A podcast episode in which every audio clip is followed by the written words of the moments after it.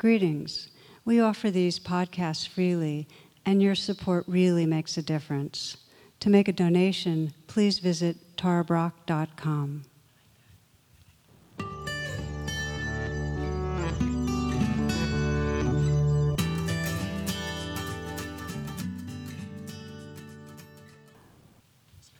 Namaste and welcome. I'd like to begin this talk with a, a brief story, a teaching story that's really Western wisdom. And this is of a reporter who is interviewing a, a very well known, uh, successful bank president. And his opening question was What is the question? What is the uh, really secret of your success? And the response is two words. And what, sir, are they? Right decisions. But how do you make right decisions? One word. And what is that, sir? Experience. And how do you get experience? Two words. And what is that, sir? Wrong decisions.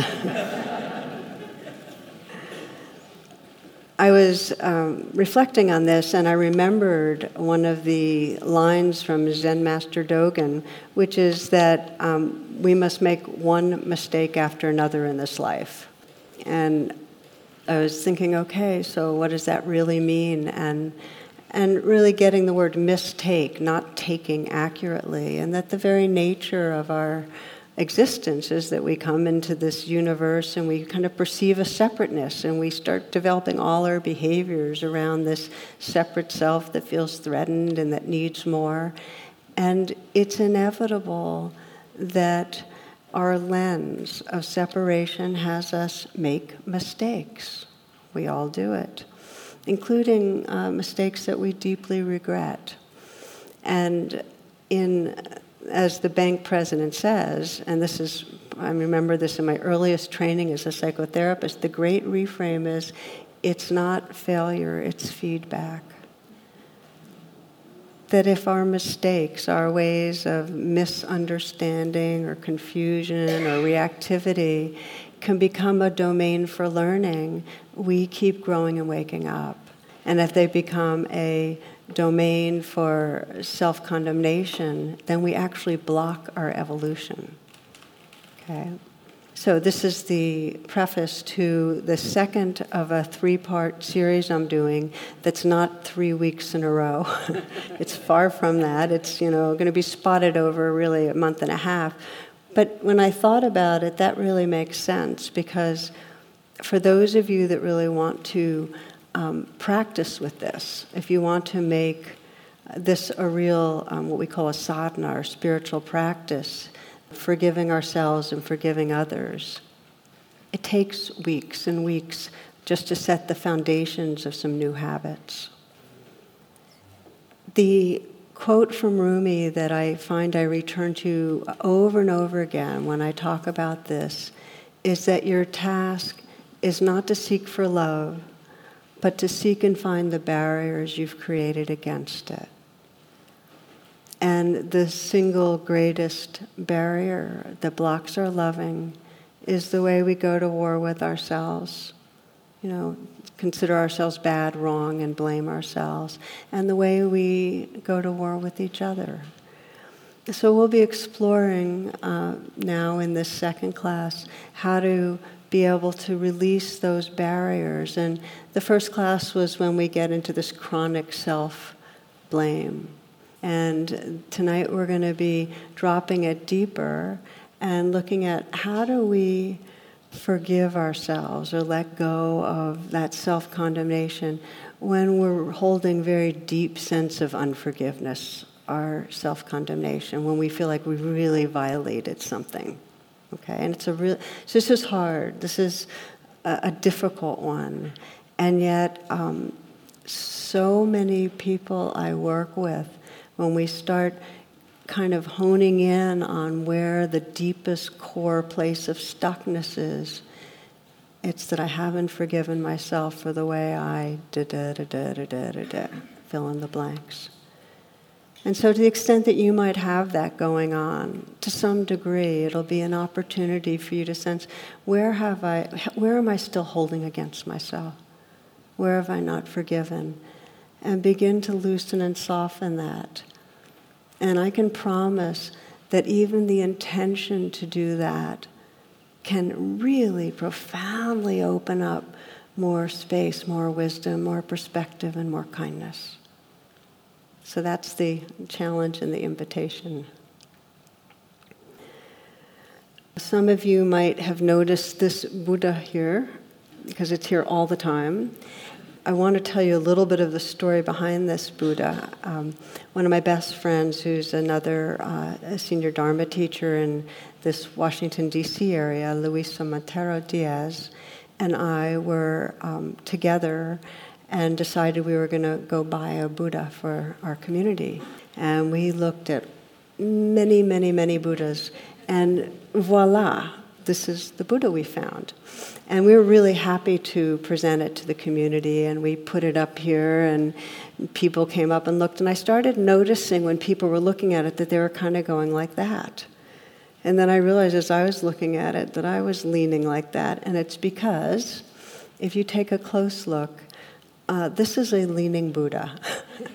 it, it, the cast is leaning. It, it's imperfect. It's a mistake on a level of the cast. And um, our community here finds that this is one of the greatest good fortunes that we've ever had, is to have a leaning Buddha as our Buddha here.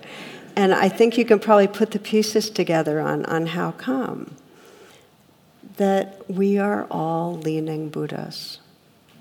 I mean, every one of us, we have this awareness, this capacity for awareness and love that's very, uh, it's very integral to what we are. And we, all of us, have casts or conditioning that we absolutely have no choice about. Every one of us. I mean, you, you can trace the influences if you start naming them.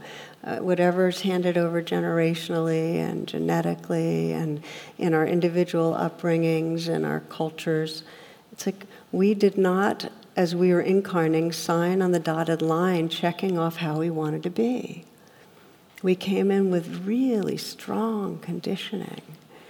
And it's conditioning to perceive things a certain way that aren't accurate. It's also it's biased in so many ways against ourselves and others. And i could go on and on but the the bottom line is that we're leaning and it leads to off balance behaviors all of us.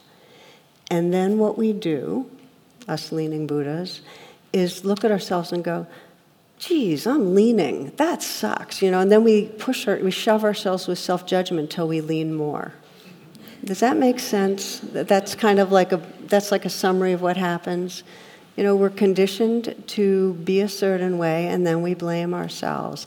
And in the Buddhist uh, teachings, that that goes with the story of the second arrow. That the first arrow is the conditioning to be fearful or angry or hurt or confused or whatever it is, and the second arrow is saying, "I am bad for that."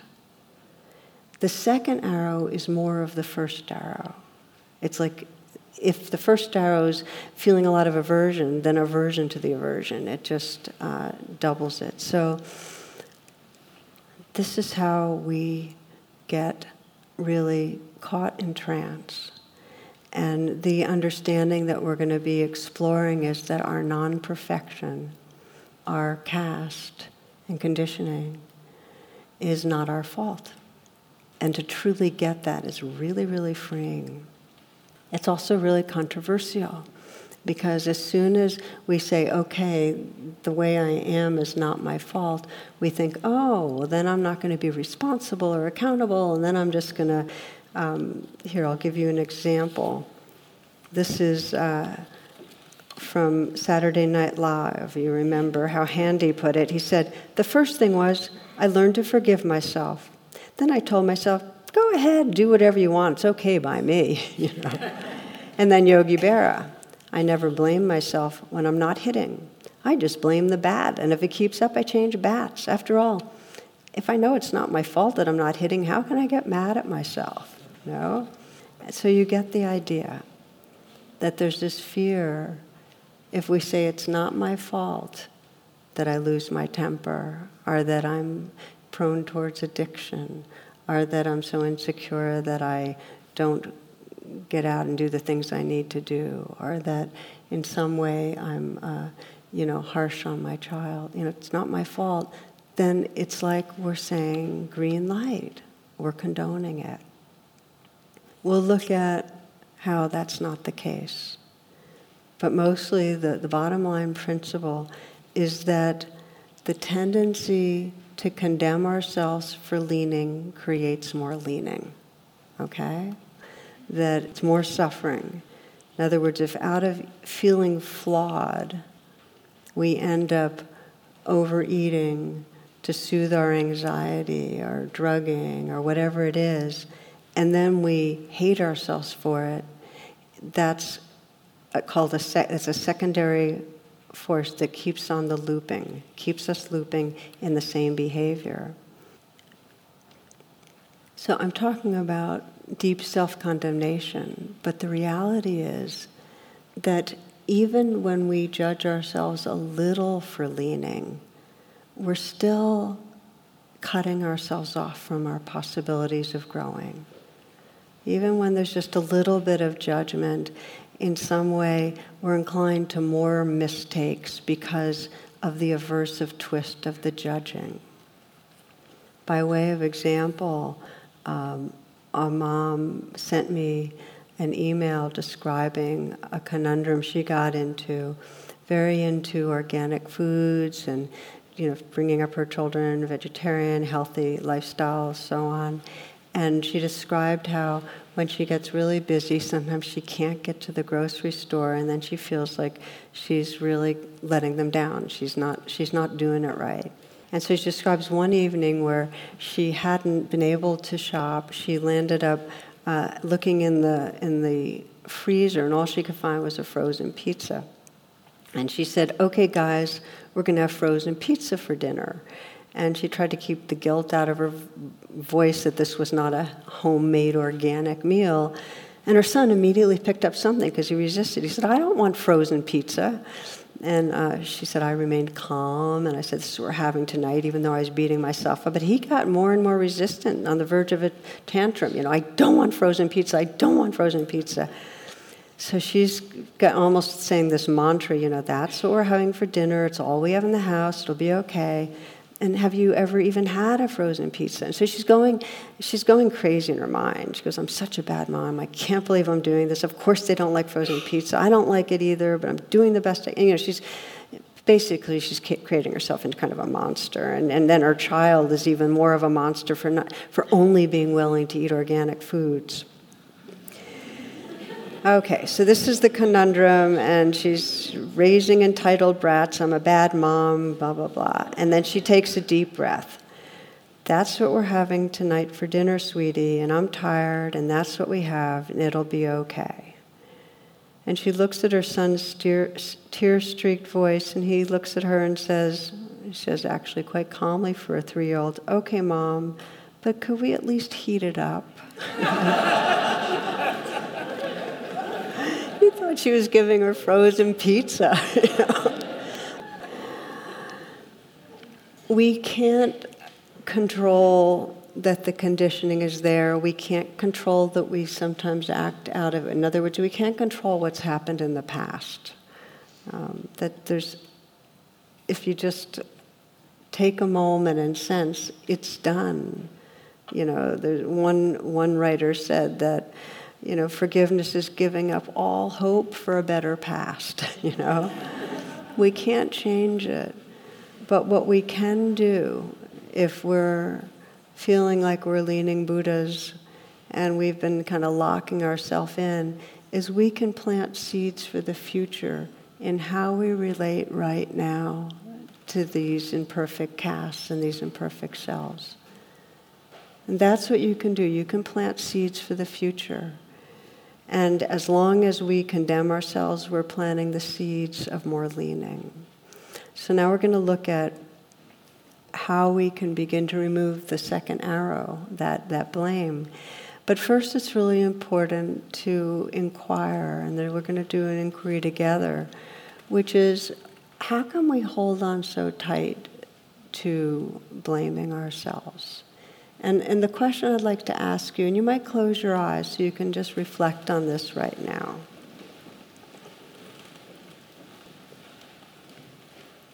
And take a moment to bring to mind some place that is as of yet not forgiven, that you still find you're really holding against yourself. So take a moment to bring that to mind.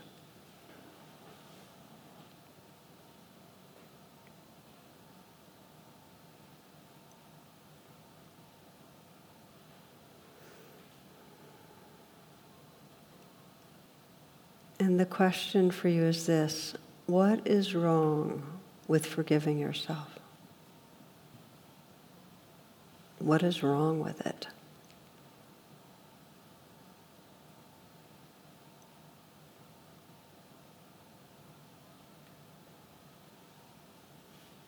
Just notice what you might be afraid of or what can go wrong.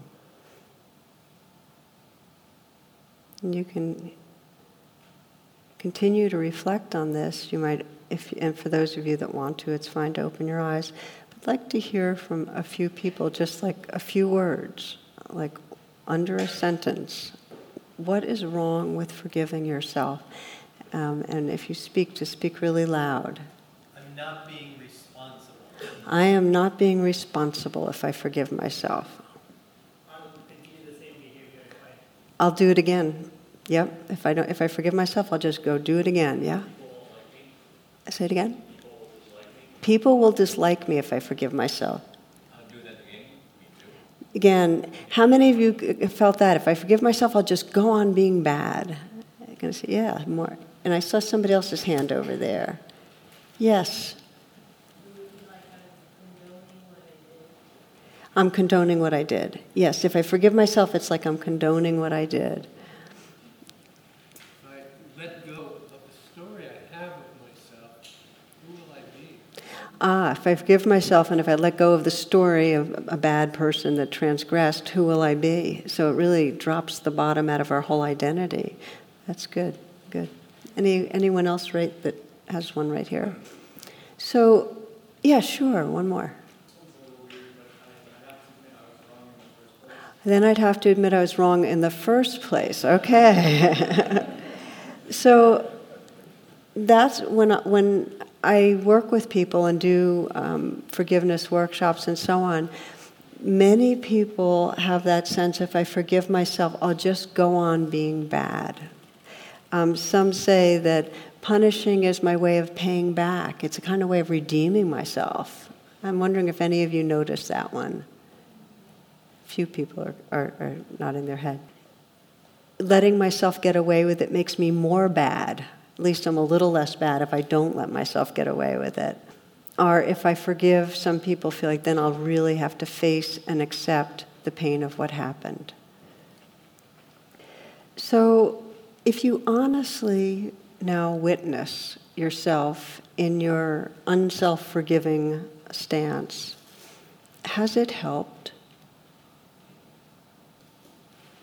Again, I'm not going to do a hand raise here. For some reason, it feels a little bit intimate, but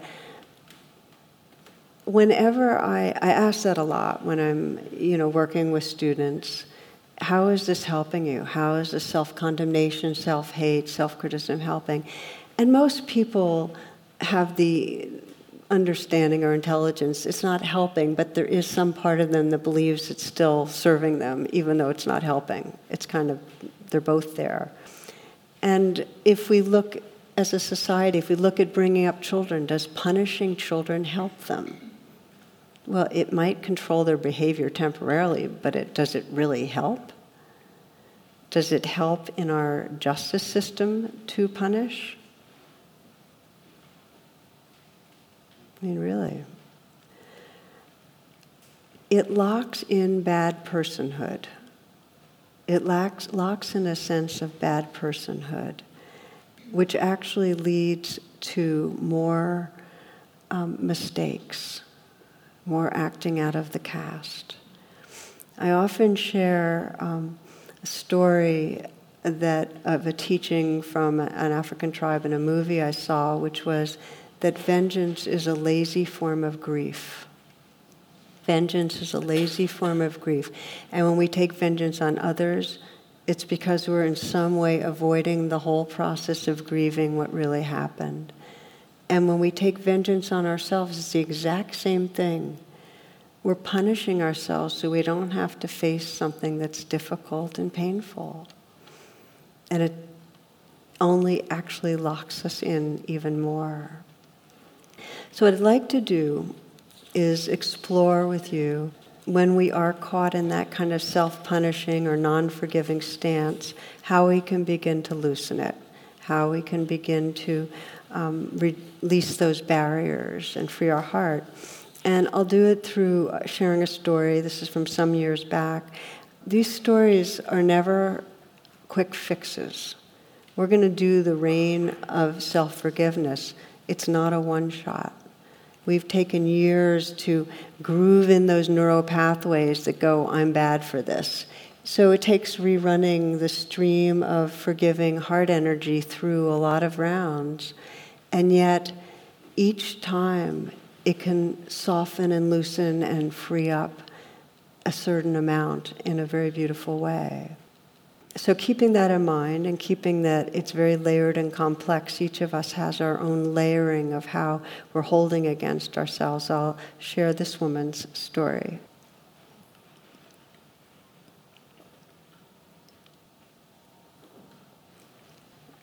So this is a woman who had a, a pretty difficult marriage and she had one daughter and while her daughter was growing up she had uh, several affairs. She was very immersed in her work. She was in some TV news production studio locally. Um, she also struggled with being addicted to prescription drugs. And uh, she and her husband divorced when her daughter was 15, and her daughter felt like she was a narcissist. That's what she called her mother. And there was enough hostility that her daughter decided to live, had the choice, and decided to live with her father. So over the years, the rela- their relationship softened some. Little, there was more civility, but it was clearly uh, real distance.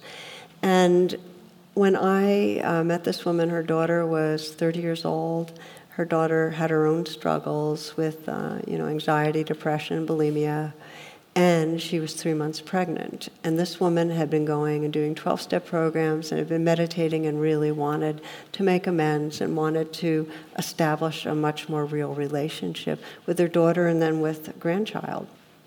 So the challenge was that every time she would visit or be in touch, she froze, and some part of her felt so ashamed of herself and so undeserving of the relationship that she was really stiff, and it just perpetuated it. She just, they, she couldn't, she felt kind of paralyzed and unnatural with her daughter. And so when we met, she just basically said, I can't forgive myself for being so self absorbed as a parent that I injured her, and she's now a suffering young adult. That was the basic thing. And so when I asked her the question I asked you, what would be wrong with forgiving yourself? Her first response was, then I'd be getting away with something and it's wrong. I was bad. And then I asked her the follow up question that we explored well, how does not letting yourself get away with it help? And she knew. She said that, that all her life she had hated herself as long as she could remember. Um, her mother, her mother was an alcoholic. Her father had left when she was young, and she always felt like this nuisance and a burden. And then became a wild teen, and you know, looking for love in all the wrong places and hating herself all the time for it. And hating herself never helped, but she was just that was her habit of life was hating herself. And um, then she just went ahead and hated herself and was a bad mom and hated herself more. So that that's the background. So there we are doing RAIN of self-forgiveness with, with that cluster. That gives you a sense. And the recognizing and allowing was okay, I'm unworthy and bad and unlovable and just recognizing that and allowing was not like a big yes to that. It was more, okay, let's just create some space and let that be here right now. And then the investigating, and I'm, I'm speaking as if you know RAIN, but the acronym is in a very straightforward way you recognize and allow what's going on. Then you investigate it, primarily in the body. And then the N is nurturing, and that's where the forgiveness comes in. So in the investigating, the belief she had was I hurt everybody I love. And then underneath that was a mix of fear and self hate. What I sometimes do with investigating in, in RAIN is I invite people to let their face take the expression that they're feeling inside their body and let their even their posture do it. And I had her do that when she's feeling failure and self-hate and unlovable and and you know she you could see her starting to go into uh, the kind of fetal position and then to sense so that is the state that she was living a lot of her life in. And when she registered that, that this incredibly unpleasant, pulled into fetal position, self hating stance was her, the state she was in most of the time, and how it shut out any possibility of connecting with others. It totally isolated her. That was when she started tearing up.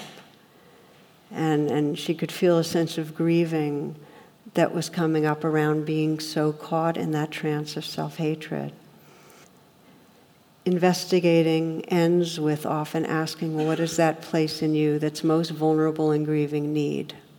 And it's usually some form of love, of acceptance, of forgiveness, of, of nurturing. The N is nurture.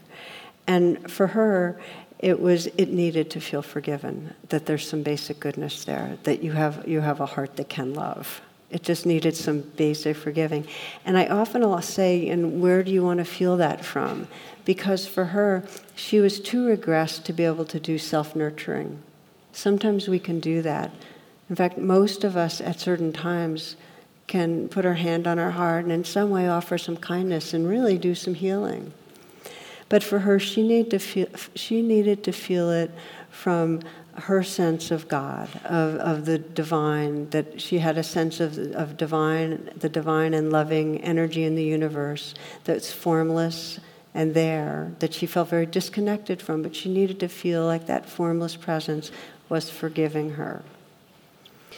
So for the nurturing, I guided her in that, and I first had her look through the eyes of the kind of the intelligence of that, that spirit, that wisdom, and just to see the stuckness, the place she was caught.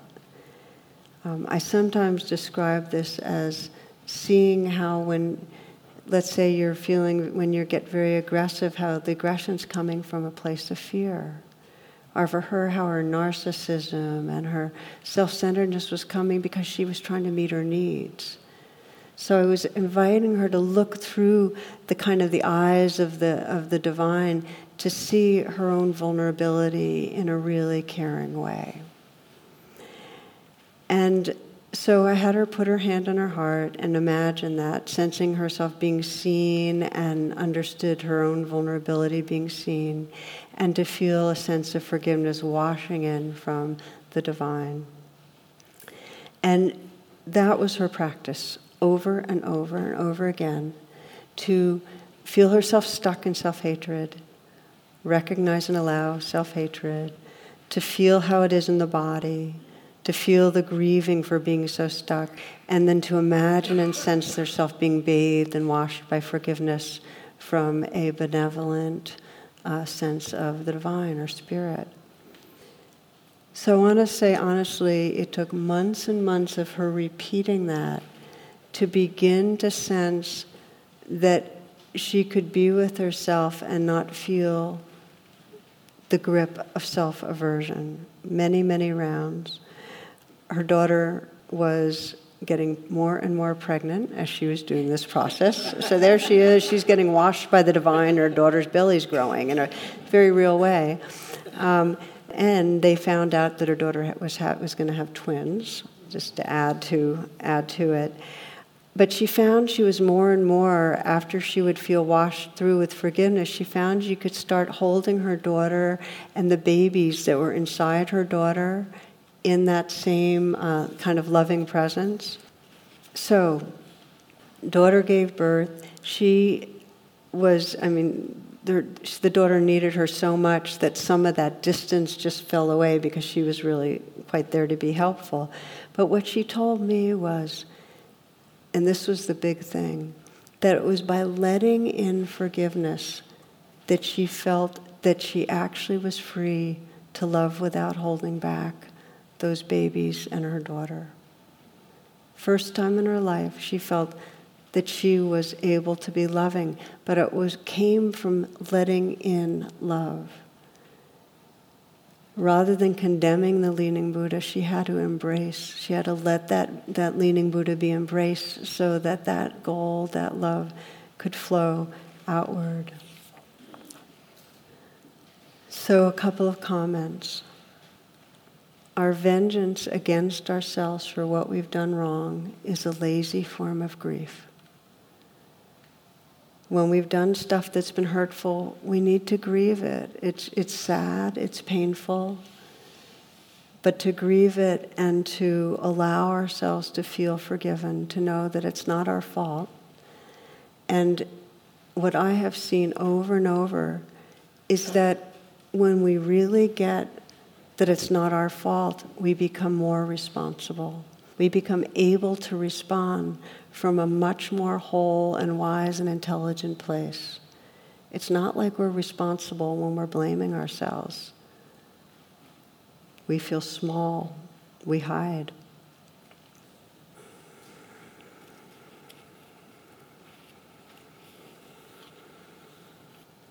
I want to extend this now and say that um, you can see it on a cultural level, just the way we get locked into the trance of self condemnation and self punishment. That, that limbic strategy is what keeps a culture, what I call limbic culture, in a place of real contraction where uh, those that are suffering end up suffering even more. Um, the more we use punishment, whether it's uh, for prison, you know, imprisoning people instead of rehab, capital punishment, um, whether it's a kind of a fundamentalist, punitive way of bringing up children, um, the more we kind of lock people into living in a fear based way. And you can really see it in our culture how it particularly ends up injuring non dominant populations, having a fundamentalist kind of punishing culture. I think so often of the, um, the, the punishment that comes with being uh, caught with cocaine versus crack. Or I think of now with the, with the opioid crisis, it's considered to be a human mental health crisis versus the badness if somebody is uh, accused of and found with crack, that one is, you know, a human problem and challenge and the other is criminal. And guess who are those that are having the human problem versus those that are being considered criminal? It happens over and over again that in a limbic culture, that's basing itself on punishment, the punishment ends up landing on those of the non dominant culture. Punish those trying to enter and be part of our country, punish those that are already down. So I'm naming that because there's always parallels between the work we're doing in ourselves to wake up our hearts to ourselves and having um, this ripple out and being part of a culture that actually lives for more compassion and has the potential of healing. Does that make sense to you? To bring it to both levels. In contrast to a limbic culture, a wise culture has a very different response to a leaning Buddha. One of my favorite uh, stories, I found this from Alice Walker, was a forgiveness ritual in an African tri- tribe when someone violates the rules and the customs. Okay, this is going against rules and customs. They call together a gathering of all members and they form one great circle. And that person's in the middle of the circle. And then everyone in the tribe tells that person what is good about them stories about good, kind, generous things they've done in their life. And this ritual recitation can last for several days. And when it's over, the circle's broken and everyone celebrates as the person feels their, their belonging again in the tribe. And the tribe never rejected them, it's just they themselves felt isolated. And out of that mistaken perception of separation, they acted in ways that weren't healthy for the tribe. So they were rehabilitated by being reminded of their goodness. Can you imagine if instead of imprisoning people, we could have some different ways of, and I'm not saying that everybody will respond to this. I think some people, I think there's such a thing as, you know, people that are unreachable in those ways, perhaps, psychopaths. But so many people are injured and could be healed if we went at it with compassion versus punishment. Okay, last piece. So we're talking about the necessity of self forgiveness as a prerequisite to continued evolution, that we need to do that for ourselves. I want to give the final part of the self forgiveness process, which is atonement. And it's a word from England in 1510, and it, what it means is what really brings us fully at one with ourselves, with each other, and with the sacred. And the process of moving from that separateness, where we've in some way created violation, then we've gone down on ourselves, back into oneness, involves offering reparation. Okay, it involves in some way, it could be actively through an apology or making amends, to if that's not possible, the person's dead, it's not a way we can do it, to our heart offering care and prayer. It can be any of those levels. But that's an integral part of moving from that, that separateness and making a mistake and blaming ourselves to really feeling our belonging from the inside out with each other. And I thought I would share a, um, one of the stories of atonement that I has always just touched me so deeply. And um, this is a story about a, a, Vietnam vet who killed a young Vietnamese man during the war, and he had a photo in his pocket and, and of this a young man he had killed and a little girl. And he, he through the years after uh, the war, he had this real horror and it plagued him of having killed this man. And so when the Vietnam Memorial was built, he took the pilgrimage and he took that little picture and left it on the wall. It wasn't labeled or anything. And it was part of this book that some of you may have seen called Offerings at the Wall. How many of you have seen that? Yes, some of you somehow through a fellow vet, it made it back to him, the, the picture. And I wanted to say what, what he wrote with, along with the picture. This is what he left on the wall. He said, Dear Sir, and it's a letter that he wrote to this man that he had killed. For 22 years, I've carried your picture in my wallet. I was only 18 years old that day we faced each other on the trail in Chu Lai, Vietnam. Why you didn't take my life, I'll never know. You stared at me so long armed with your AK 47, and yet you didn't fire. Forgive me for taking your life. I was reacting just the way I was trained to kill VC. So many times over the years, I've stared at your picture and your daughter. I suspect each time my heart and guts would burn with the pain of guilt. I have two daughters of my own now. I perceive you as a brave soldier defending his homeland. Above all else, I can now respect the importance life held for you. I suppose that is why I'm able to be here today. It's time for me to continue the life process and release the pain and guilt. Forgive me, sir. I found out a couple of years ago that there's actually more to the story. That when uh, he, re- when the photo was returned to him, that letter, because it was now in the book, he decided to go, he went with his wife, I think, to Vietnam to meet the daughter of the man that he had met on the trail in Chu Lai. So he traveled to Vietnam to return the photo. Okay?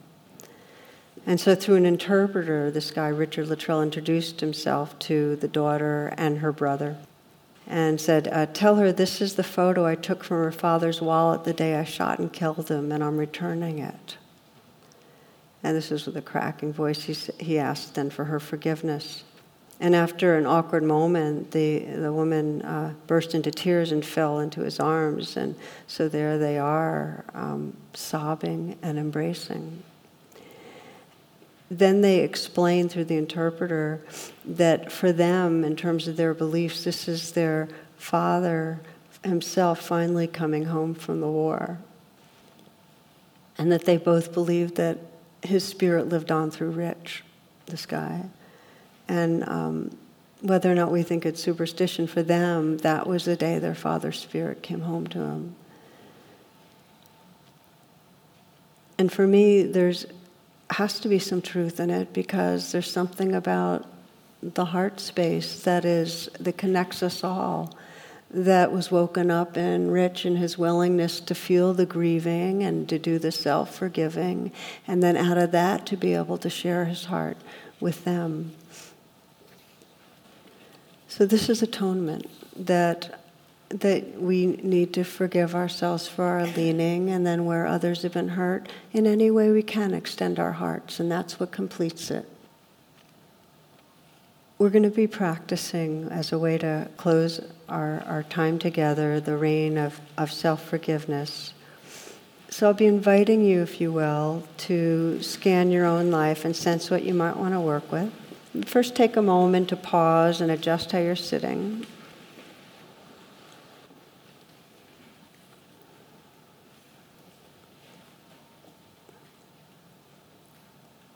This is the practice of letting go of the barriers to love. And in this case, some place that you're unforgiving towards yourself, where you can't forgive the leaning Buddha, where it feels very personal, like it's really your fault.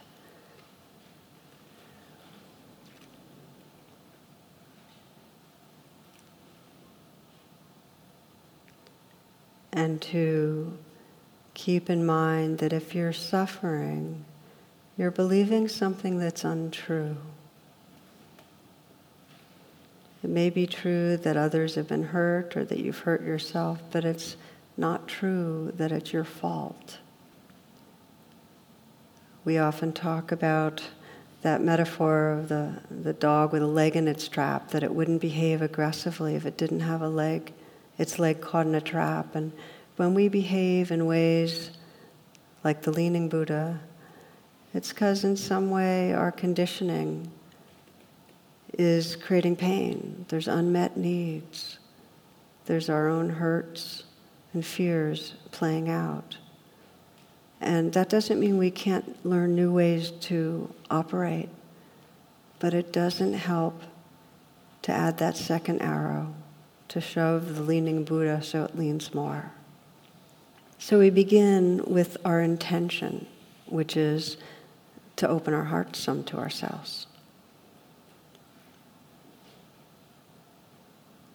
And we bring to mind and locate some situation, something that we've done in the past or that we're still finding ourselves doing that we blame ourselves for. It can be current, that feels something that feels unforgiven or unforgivable or unacceptable. It may be some behaviors or feelings that arise around a relationship, family or other. Maybe addictive behavior, some way we approach our work.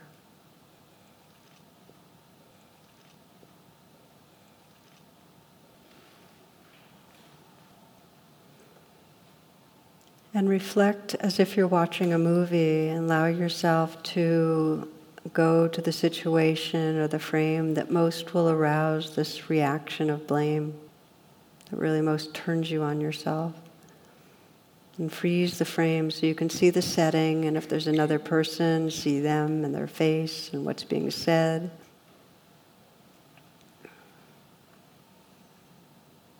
Or it might be a memory of way back, but of whatever your behaviors were that you continue to, in some way, condemn.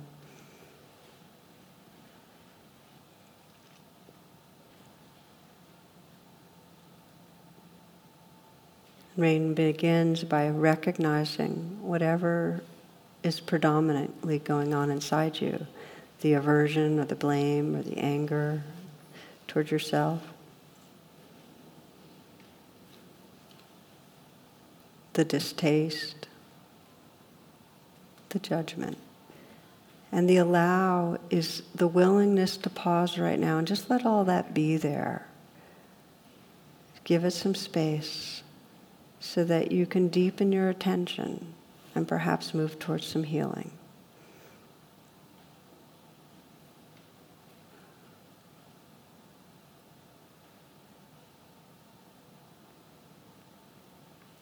The I of RAIN, with mindfulness, we begin to just explore a little more deeply. And primarily we'll explore in the body, but there's a few places that we'll ask questions that are, are not just the body.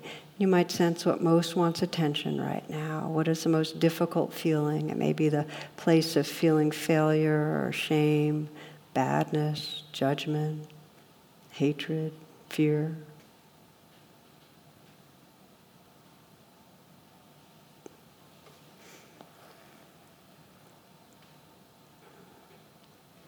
Be aware of what you're believing about yourself.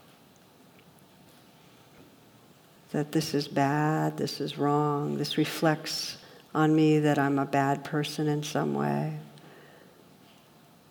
That bad things will happen in the future because of it. Whatever belief might be there, just to notice that. To notice how that belief lives in your body. So if you're feeling personal badness, what does that feel like in your body?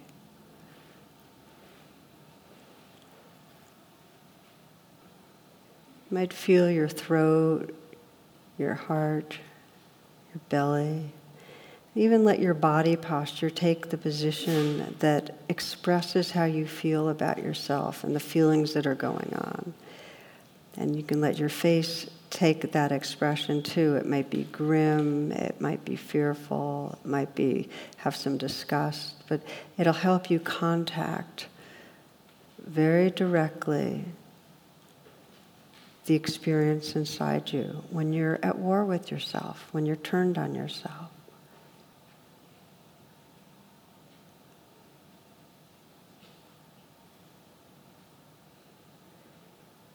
And if you could go right to the center of the vulnerability, the place that feels real badness, real wrongness, real not okayness. And since how long has this been here? How long have you been living with the sense, deep sense of something wrong?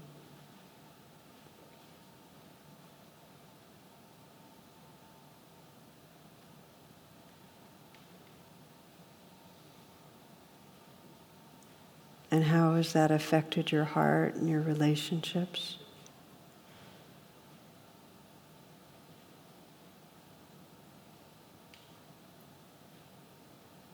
This is called comprehensive mindfulness to sense just the impact, how things have played in your life. And just to notice what it's like to, to bear witness to how much this feeling of being at war with yourself has, has impacted your life.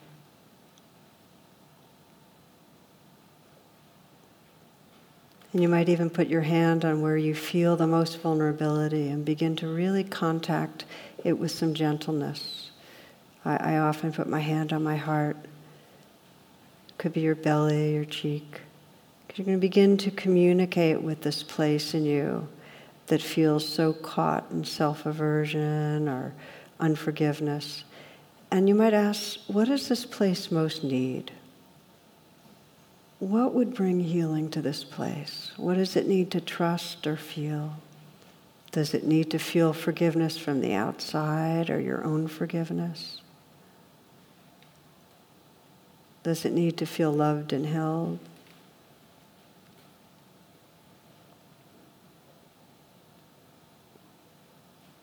And you might call on whatever source you feel could best offer care inwardly. It might be your own most evolved and wise and compassionate heart mind.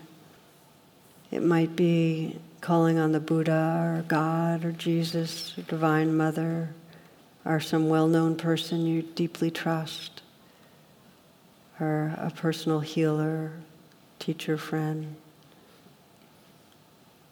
It might be for many people, it's their pet, just feeling the love and forgiveness and acceptance. And pets don't even need to forgive us, they just love us. So sense that loving presence here.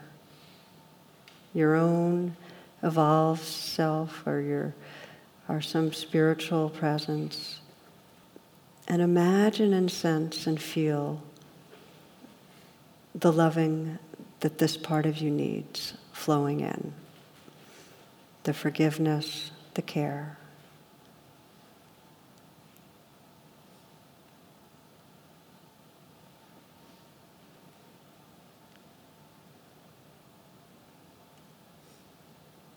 Sense that this more awakened being sees you through eyes of compassion, sees how your leg was caught in a trap in some way. You were hurting, you had needs that were unmet that were causing you to lean, to behave the way you did.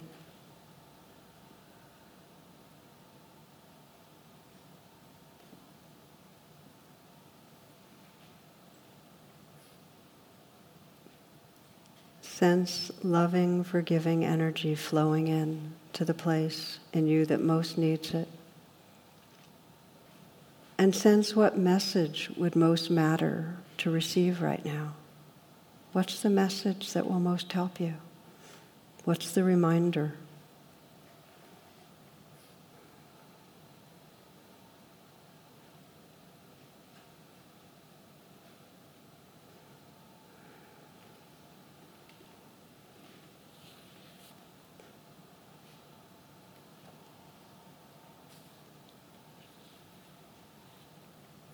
For these last few moments, you might deepen your intention to take the risk and let in forgiveness. Like a bath of warm light, saturating right to the core of the place in you that has felt most tight, most aversive, most not okay.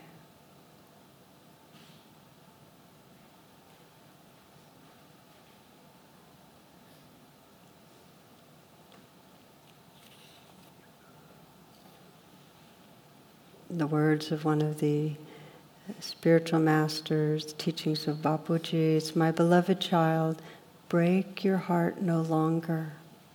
Each time you judge yourself, you break your own heart. You stop feeding on the love which is the wellspring of your vitality. The time has come, your time, to see, to celebrate, to live, to trust the goodness that you are. Let no one, no thing, no idea or ideal obstruct you. And if one comes even the name of truth, forgive it for its unknowing. Do not fight. Stop the war and let go and breathe into the goodness that you are.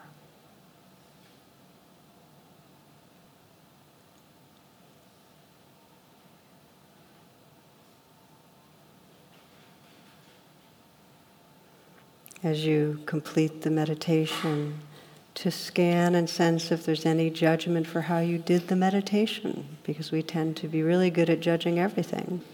And to have that mindfulness that can let go of that judgment and to sense your intention to revisit again and again with a loving and forgiving, caring energy the parts of your being that most seek healing.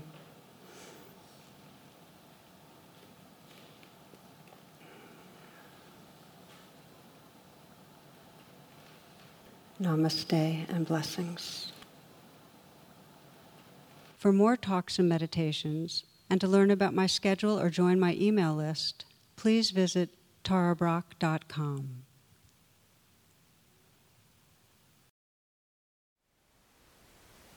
Thank you for listening. To learn how you can support the teachers and Dharma Seed, please visit dharmaseed.org slash donate.